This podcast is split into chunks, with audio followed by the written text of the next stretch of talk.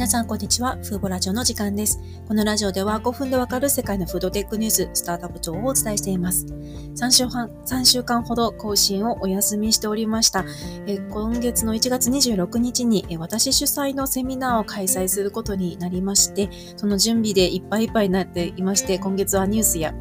ラジオをあまり配信できませんでした。今日からまた再開していきますので、よろしくお願いいたします。今日ご紹介するのが、アメリカで食べられるスプーンが登場したというニュースです。今、あの、テイクアウトの場合など、こう、プラスチックのスプーンを使うことが多いですよね。でもこういったプラスチック製のスプーンやフォークは使い捨てタイプとして使用しますので、洗うこともできるんですけど、なかなかこう洗ってまでずっと使うということはないかなと思います。こうした食事で使用されるプラスチック製品を減らすために、えー、インクレディブルイーツという会社が食べられるスプーンを開発しました。この食用スプーンは小麦粉や玄米、コーンフラワー、オート麦などの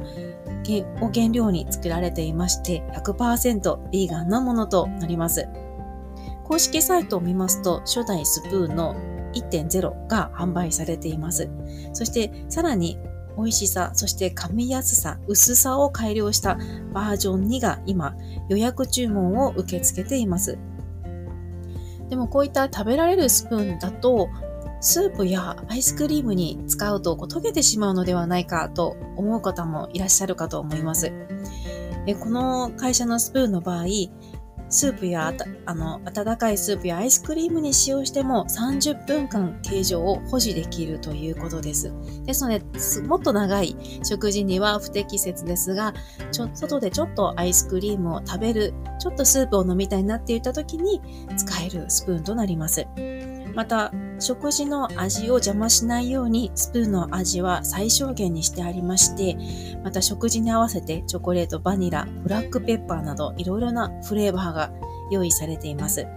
サイズも大小が作られています。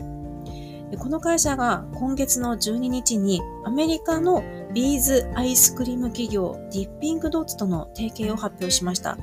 日本でも観光地などで時々見かけますが、あの、ビーズ状の小さいつぶつぶのアイスクリームありますよね。あのカラフルなタイプ。あのアイスクリームの場合、スプーンがないと絶対に食べられないですよね。そのスプーンに使われる、そそその時使われるスプーンは通常プラスチック製のものが使われますが、その代わりになる、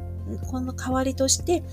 えー、ディッピングドッツがこの食用スプーンを使うことで提携したということです。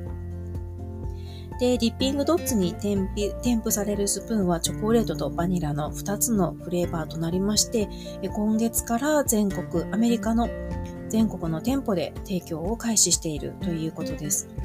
インクレディブルイーツの、えー、なぜ、どのように登場したかと言いますと、共同創業者の方がご自身の子供とアイスクリームショップに行った時にカップやスプーンがゴミ箱に捨てられているのを見て食べられるスプーンのアイディアを思いついたということです。こう開発後商品を見るとああなるほどこういうビジネスアイディアあったよねと思うんですけどなかなかこうないこの商品が生まれる前にこれを思いつけるかどうかそして実行できるかどうかっていうのが大きいんだなと思い思いました。で今はまだスプーンだけなんですけれども、今後はストローやお箸、プレートなどいろいろな商品を追加していくということです。私たちの日常に今プラスチック製品って溢れていますよね。あの紙おむつといっても紙とついてますけど実はプラスチックだったりしますのでこう自然に捨ててしまった場合、数十年から素材によっては数百年分解に時間を要することになります。こうした背景から、あの、こういろいろな外食産業で今、カトラリーの脱プラスチック化が進んでいますよね。日本でもファミリーレストランではもうストロー、プラスチック製のストローを置いているところって見かけませんし、もうストローそのものの提供をやめて、あの、木製のマドラーを使ってくださいといったお店が増えているかと思います。その点、今回ご紹介したインクレディブルイーツの場合、たとえ海や川にポイと捨てられたとしても、食品と同じように分解される、ま、されますので、環境への負荷が小さい、負荷が非常に少ない、えー、スプーンとなっています。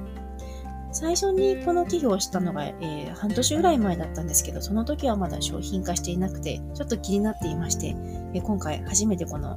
えー、ニュースを見ました。きっと今後はこのビッティッピングドッツ以外の企業とも提携をしていくと思います。え今回は